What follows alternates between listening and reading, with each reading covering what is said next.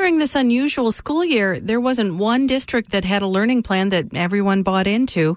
But administrators in some districts see the bumpy transition to in person learning as a head start on a much improved experience in the fall. WBEZ's Susie An reports. School started remotely for kids in northwest suburban Algonquin last fall. That didn't sit well with some parents who thought kids should be fully in person.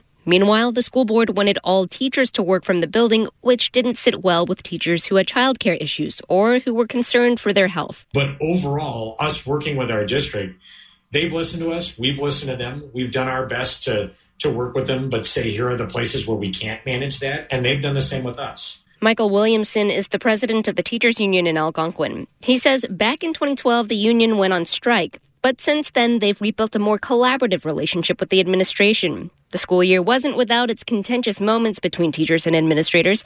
Despite sharply differing opinions of how school should work during a pandemic, he says the willingness to collaborate has been especially crucial in a pressure cooker of a year. We were willing to try different types of programs you know, we, we tried out a couple of things that just didn't work. And my members were, I, I know it was hard on them. I, you know, it was almost impossible on them, but they tried out some different types of things. And when we realized they didn't work, we backed off of those things and tried something different. One of those things they tried was allowing more students to be in a classroom at a time. But they found that didn't work for safe social distancing. The school district responded by putting a cap on the number of people per room and brought in more plexiglass dividers.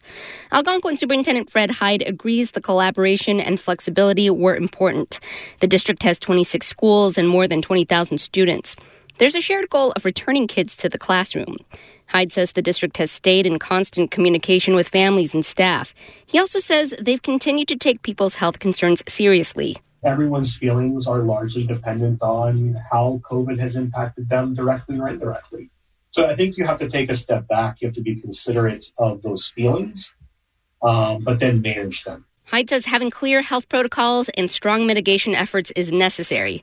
Many teachers have been vaccinated, and the district is also offering regular COVID tests. Schools will continue to manage that uncertainty and risk, at least until children get vaccinated. Superintendent Brian Harris of Barrington is part of a committee of school leaders working through transition plans across the state. He noted Illinois' mix of urban, suburban, and rural school districts. Schools look different, and there are different expectations in all those different communities.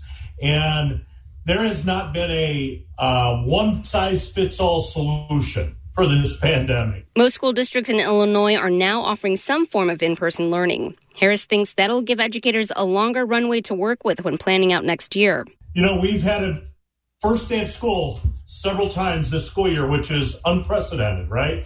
And it's been tough. It's been tough on our staff. It's been tough on our parents. His district has tried remote, hybrid, and fully in person classes and learned from each new transition. If there's a spike in cases next year, they're better positioned to slide from one learning model to the next. Despite the challenges, Harris says it's made the district more adaptable. He's learned that families in his district need choices. Even though the district is fully in person, they will continue to offer fully remote options next year. Harris says educators are in a much better position than they were a year ago. More people are getting vaccinated, and there's more information about COVID 19.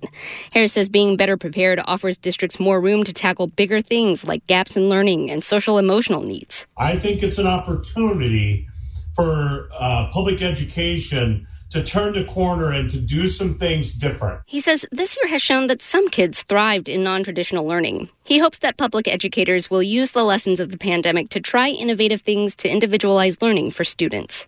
Susie An WBEZ News.